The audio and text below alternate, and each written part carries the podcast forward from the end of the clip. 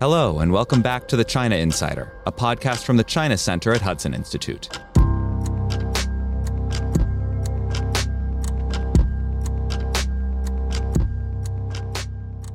Miles, how are you doing? Very good, Wilson, and uh, I hope you're doing well. I am, thanks. It's it's really good to see you.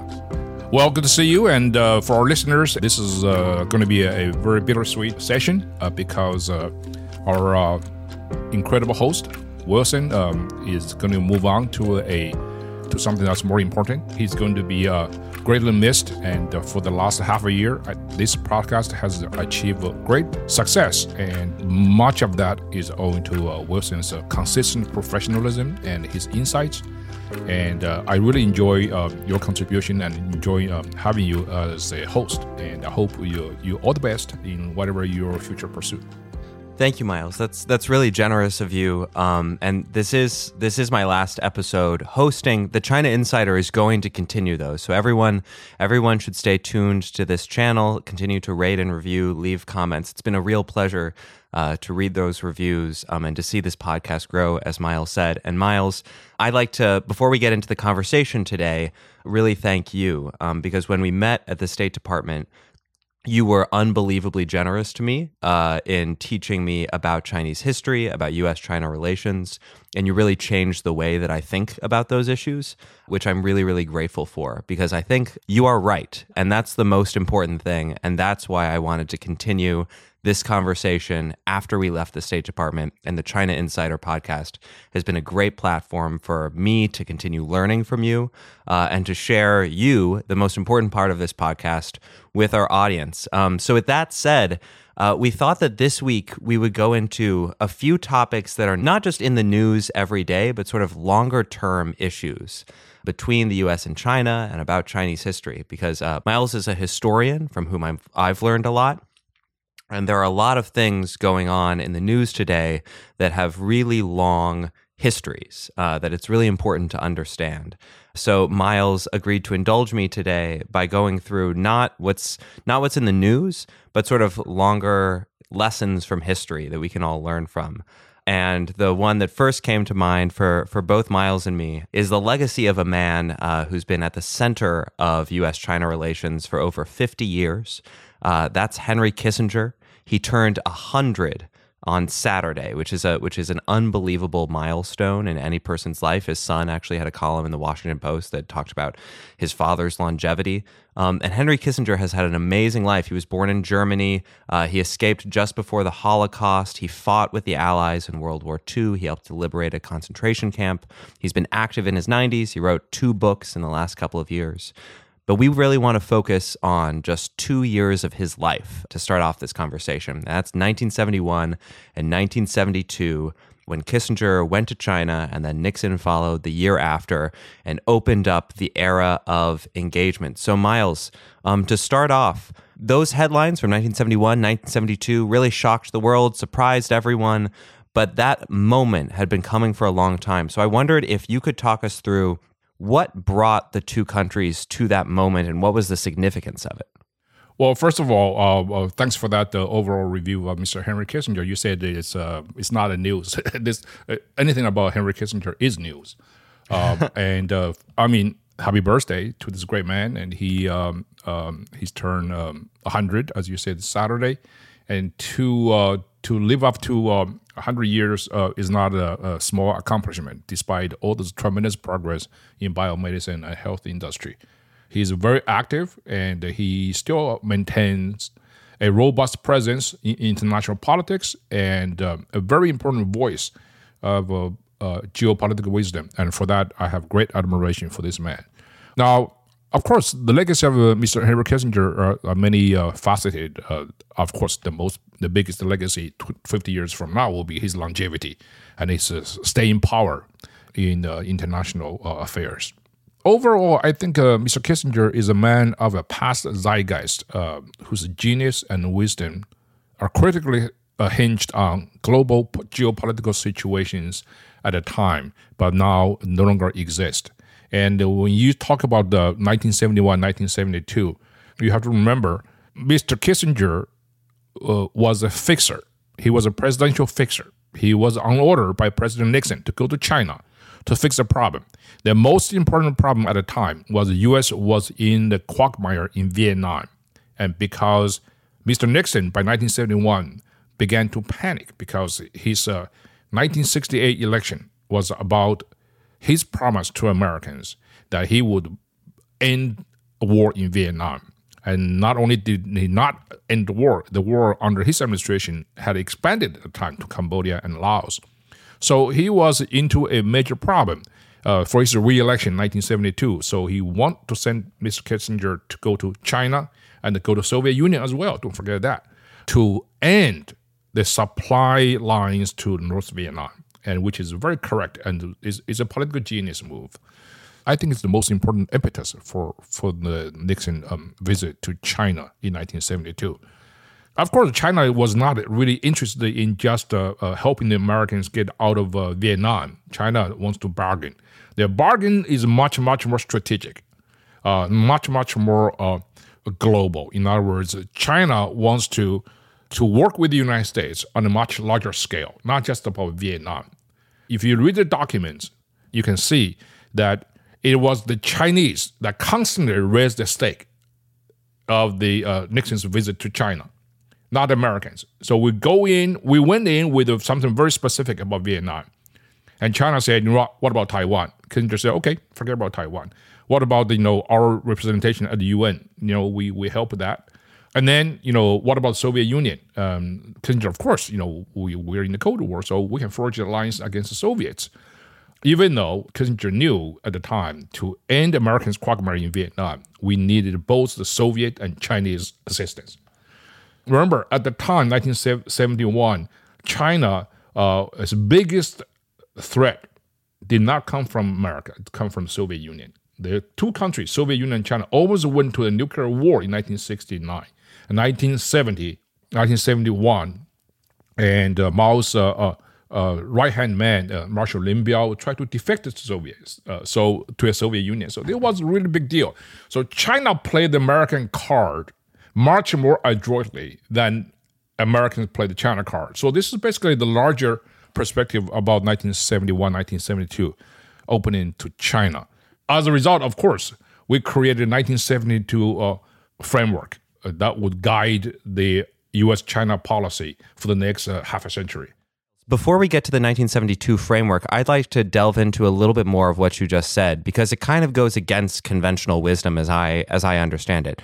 You said that China in 1971 perceives not the United States as its number one enemy, uh, but the Soviet Union. Um, so conventional wisdom in the U.S. is that by going to China in 71, 72, we are getting China on our side during the Cold War, and it's kind of a master move in the era of triangular diplomacy. You're saying there's another side to that story, though, because China and the Soviet Union had already split. Where was that coming from, and what were relations like?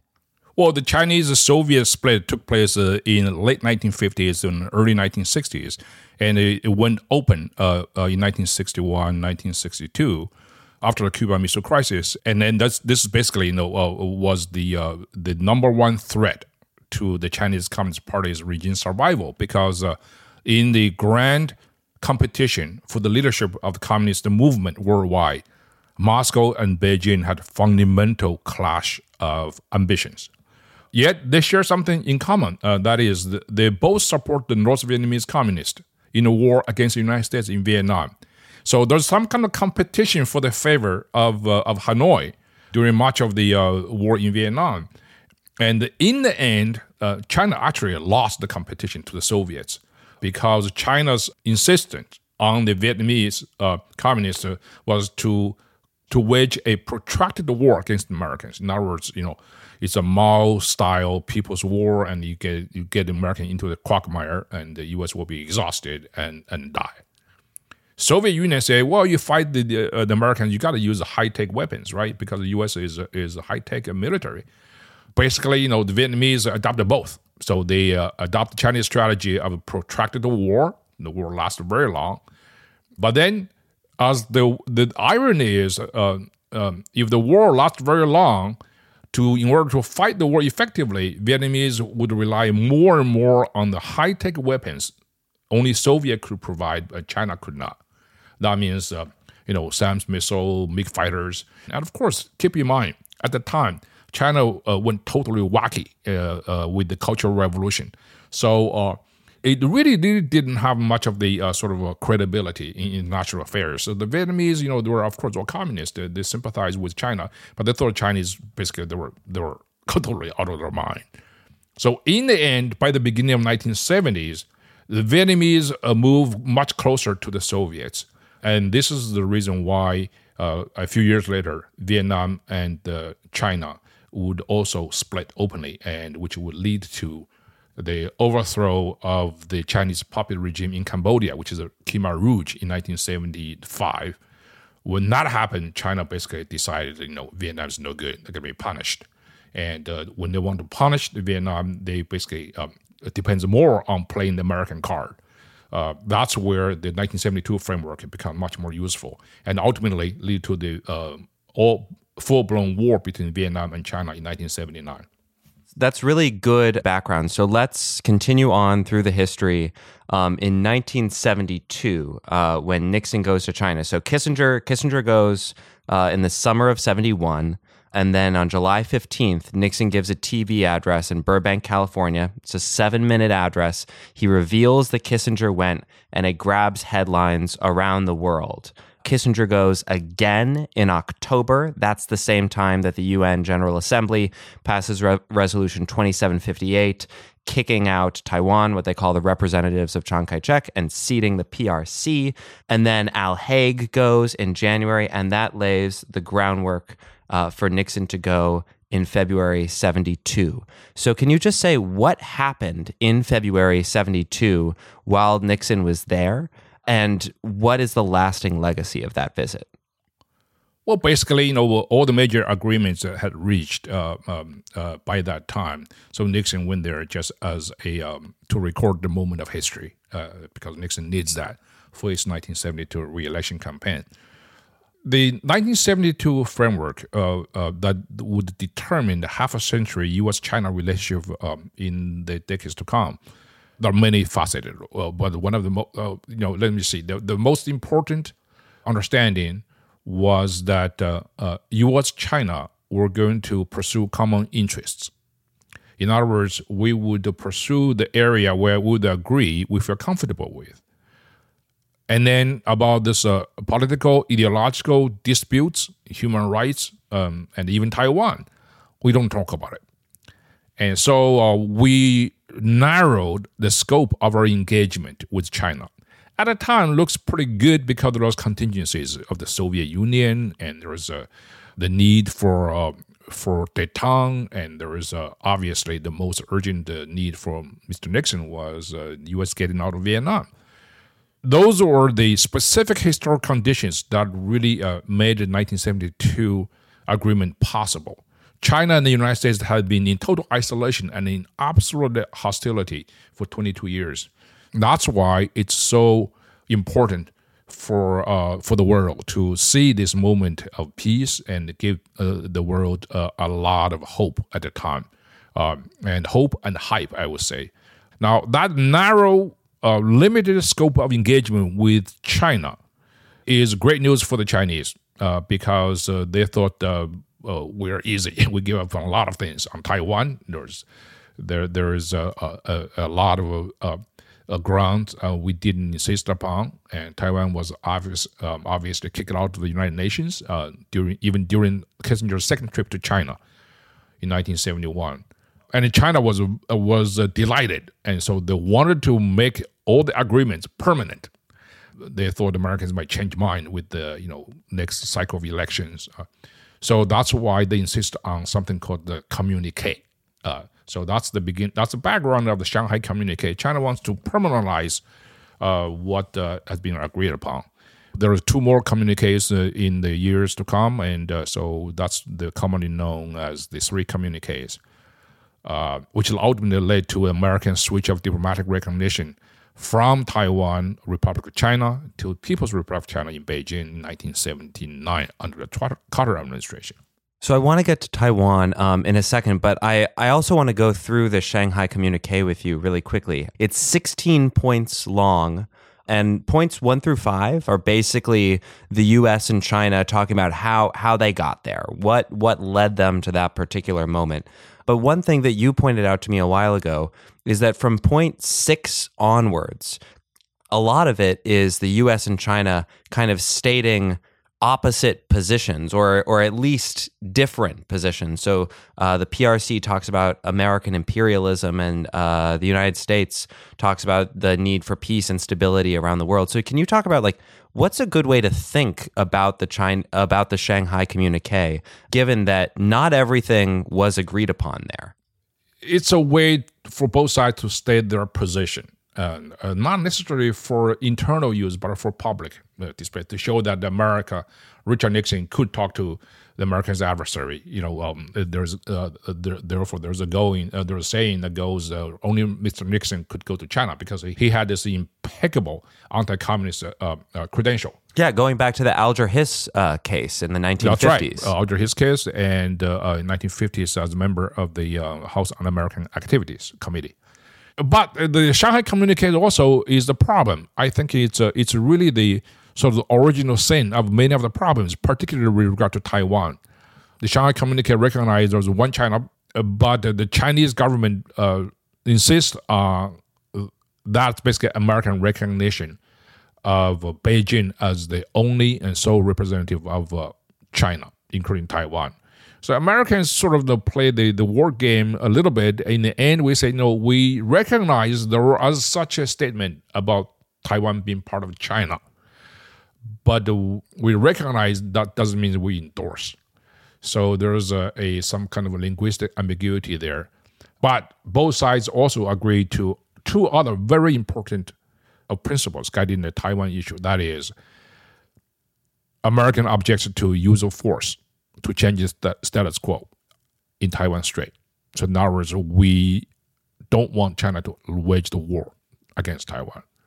Another thing that says is uh, any political settlement about the future of Taiwan must be agreed to by both sides of, uh, of Taiwan Strait. And uh, so those two elements, plus the one China statement, should be the integral parts of Americans' policy toward China, toward Taiwan, and toward the entire bilateral trilateral relationship. And China wants to insist on only one, that is, you know, one China. Uh, that's the difference between one China principle insisted on by China uh, versus the one China policy uh, insisted upon by the United States. So, Miles, uh, President Nixon called uh, that trip to China, quote, the week that changed the world. Um, so, just to give a, an overall summation of the legacy of that period and of Henry Kissinger, who again just turned 100 over the weekend, how do you think about that? Half a quarter of century later, just before Mr. Nixon uh, passing away, he said his opening to China in 1972 might have created Frankenstein, and not from President Nixon himself. The reason is that uh, uh, it was a temporary solution to a much larger, uh, complicated uh, bilateral relationship. As I said earlier, Mr. Kissinger is a f- presidential fixer. He fixed the problem uh, with great skill, but the problem itself would not go away and it would create a bigger problem for the United States uh, in the long run.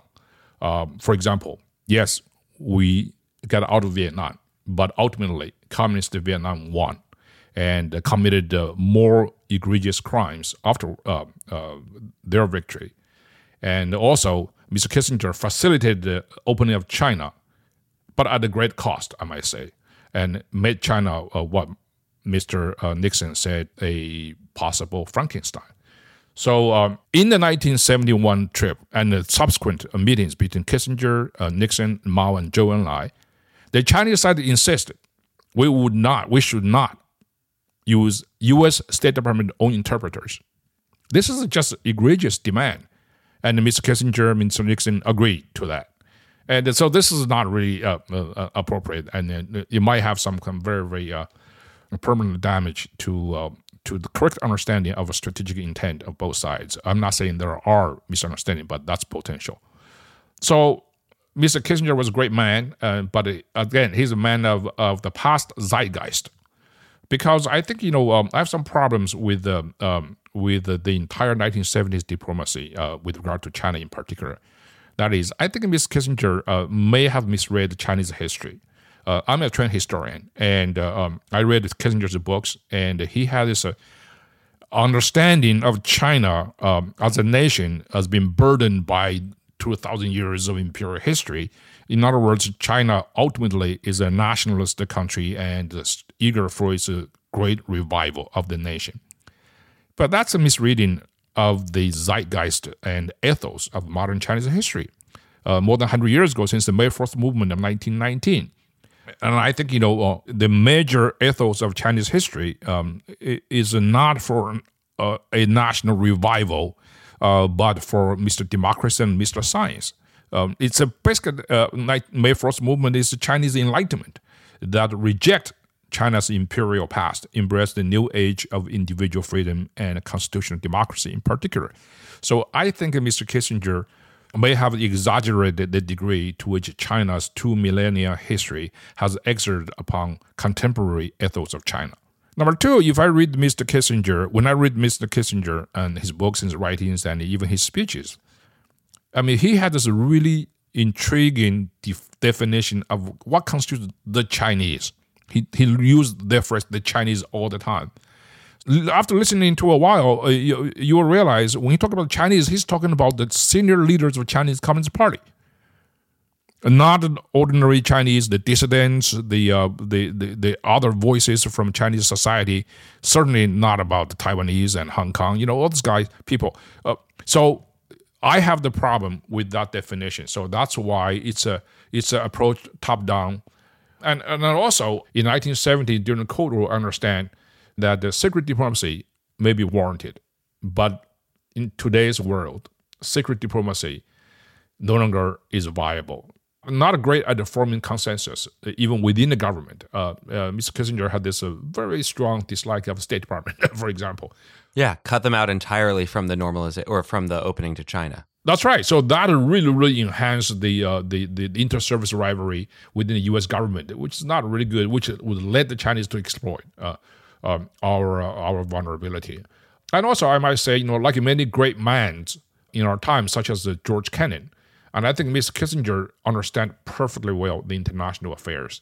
Uh, but uh, I don't think uh, great mi- minds like George Kennan and Mr. Kissinger would fit 100% well uh, to American democracy because American foreign policy has become much more democratic and transparent. The era of over reliance on a few experts is gone. American people are no longer as apathetic to foreign affairs as in the 70s and 60s. Congress, for example, is now playing much more uh, uh, important role in deciding and formulating um, of foreign policy. That does not uh, uh diminish uh, Mr. Kissinger as a great man, and and uh, his greatest contribution is to add the intellectual dimension to American foreign policy. At a time when most people were not thinking about global affairs from intellectual and ideological uh, of view.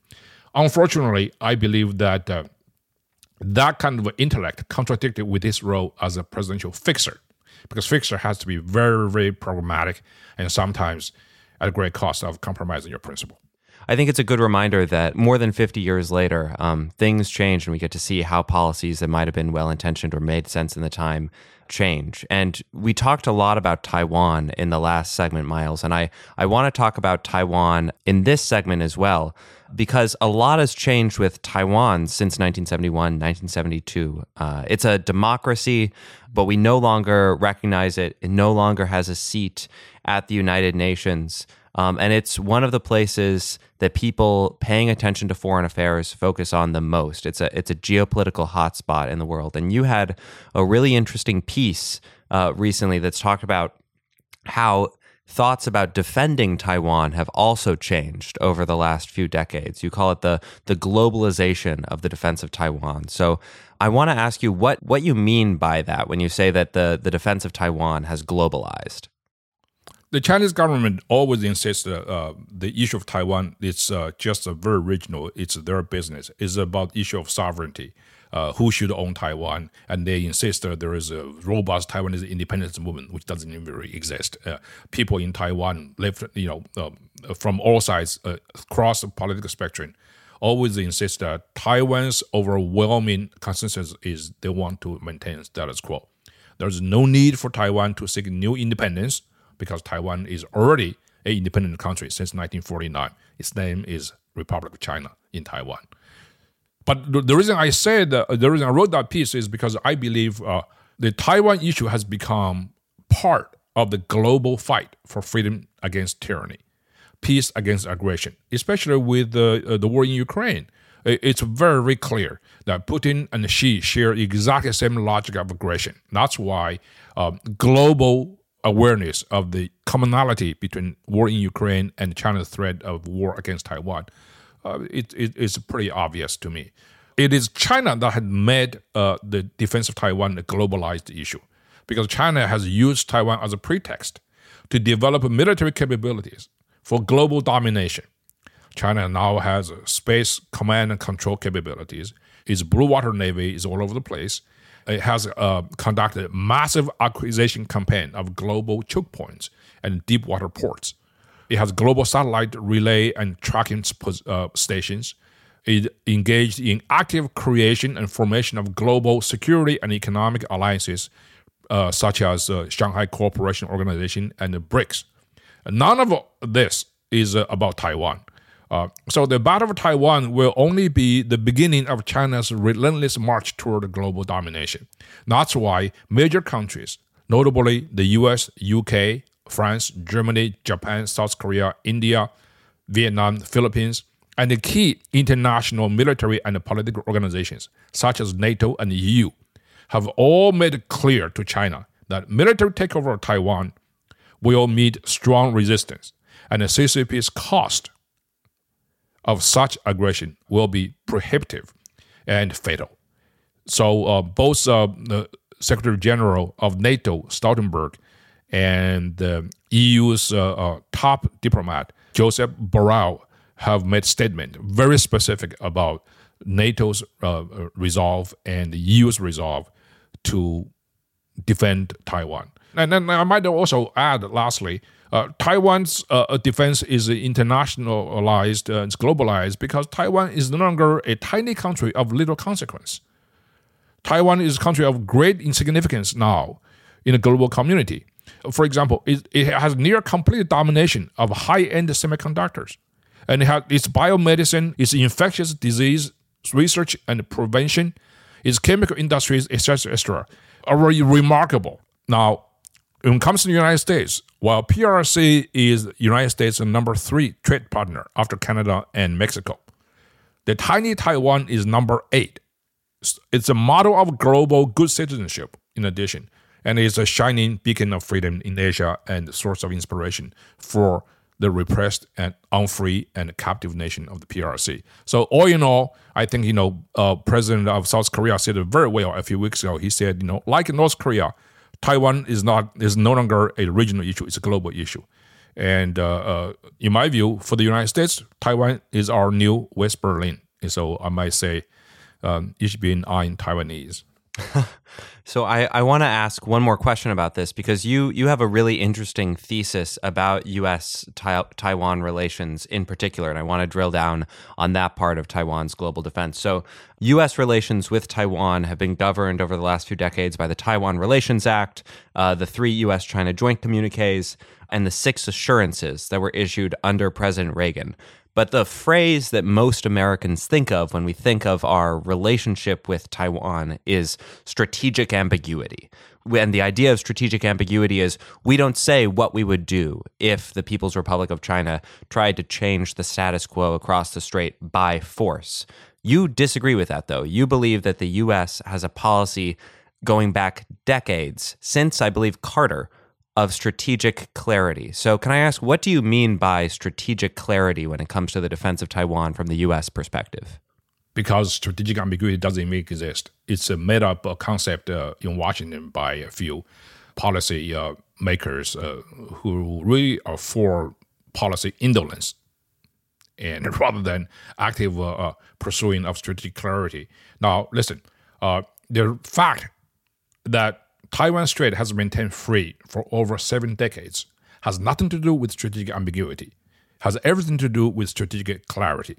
Before 1980, there was a, a mutual defense treaty signed between Taiwan and the United States. So that you know mutual defense is no problem. After 1980, after Mr. Carter unilaterally uh, terminated uh, the treaty, the strategic clarity took on new form. Uh, uh, Taiwan Relations Act you mentioned, which committed Americans' uh, support for Taiwan's defense, proportional to the threat uh, Taiwan receives from China. And there was also a lot of uh, uh, weapons sales to Taiwan and the presidential declaration. No president has given up the position that the U.S. will defend Taiwan militarily if China launched a military action against Taiwan. And most importantly, I might say, this American strategic clarity is so clear to the Chinese leadership. No one in Beijing has ever believed United States is ambiguous about our resolve to defend Taiwan militarily. So there you go. I mean, strategic ambiguity is just silly talk that I, I don't think there's any evidence to support that. There's always people to say every time the president declared military intervention in the Taiwan Strait in case of Chinese invasion, the State Department spokesperson or the White House spokesperson would walk back. And that's nonsense. There's never any walking back because what the State Department official and the White House official always say after presidential declaration of military intervention in Taiwan uh, scenario is always that our one China policy has not changed a bit. So that's affirmation of whatever the president has declared. Uh, because, as I said earlier, our one China policy consists of three integral parts. That is, we recognize as one China, but also we oppose any use of force by any sides to unilaterally change the status quo. And third, that uh, any political settlement must be agreed to by both sides of Taiwan Strait. So you have to look at the three parts altogether to understand why American president's declaration of military intervention is in, in no way contradicting uh, Americans' one China policy. And that includes President Biden four times, I believe, has said that the U.S. would defend Taiwan militarily. Yeah, I mean, so you and I work in the government, um, um, and I think you know we understand that kind of a continuity and persistency uh, um, on when it comes to Taiwan. So I want to close out our last episode together, Miles. And again, the China Insider is going to continue, but this is the last question that, that I get to Miles. And I want to close it out by talking about um, a subject that we addressed in the first episode that we did together. And that was uh, a series of protests that happened in China, the white paper protests. And this was about ending zero COVID, but it was also about uh, freedom in China. Um, so I want I want to ask you about Chinese people and how how they think about these protests and their history, going back all the way back to the May Fourth movement in 1919 uh, that you talked about, through Tiananmen in 1989, and to Hong Kong in our own memories uh, in recent years. Um, when you think about these these pro freedom, sometimes pro democracy protests within China, do you think they're going to continue? and what should the outside world make of them? Well, they're definitely going to be continuing because uh, the protests against the repressive regime in China since 1919, since the May Fourth Movement, has never stopped. As I say, the preponderant ethos of modern Chinese history in the last hundred years is Chinese citizens' consistent search for democracy and individual freedom. Most importantly, constitutional democracy. It's actually bizarre and weird for a lot of people in the West to think that all Chinese are the same. They're all burdened by 5,000 years of history. They're all nationalistic and kind of irrational. No, uh, the fundamental confrontation between the people of China against the Chinese Communist Party has been consistent from beginning. Many of the protests, of course, are very oblique considering the incredibly repressive methods of control in China. But a lot of times, those uh, protests came uh, into surface uh, like a volcano, like in 1976, uh, the uh, April 15th protest in Tiananmen Square and 1989 protest in Tiananmen Square as well. And you can see, you know, uh, uh, the protest, uh, um, no, it, it's constant. If you ask the Chinese leadership what really is on their mind every day, what keeps them up at night, I can guarantee you they will tell you if they're truthful. It is a uh, the uh, countless protests each day in China on the regional level against injustice and the party rule.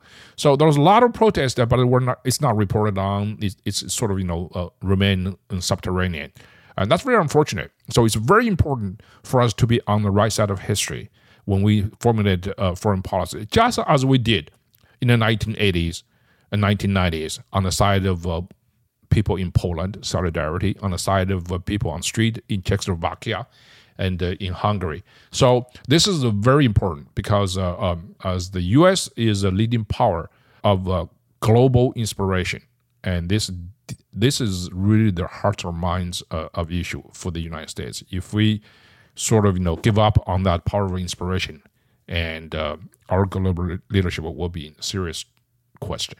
I think that's a great uh, note to end on. A, a fact that really drills home to me uh, what you just said, Miles, is that the PRC spends more on internal security, internal repression, than it does on its external defense budget uh, for the PLA. So I think that that really drills it home as well. Um, I want to thank you, Miles, for uh, allowing me the opportunity to do this um, and to continue to learn from you through China Insider. Uh, and I'm really looking forward to the next stage in the evolution of this podcast. We've reached we've reached a great audience that we're very grateful for, and it's going to continue to uh, get better and better. Well, good luck, Wilson. We'll miss you greatly, and uh, thank you for everything you've done for this podcast. Thanks for tuning in to this episode of The China Insider, a podcast from the China Center at Hudson Institute. We appreciate Hudson for making this podcast possible. Follow Miles and all of the additional great work we do at hudson.org. Please remember to rate and review this podcast, and we'll see you next time on The China Insider.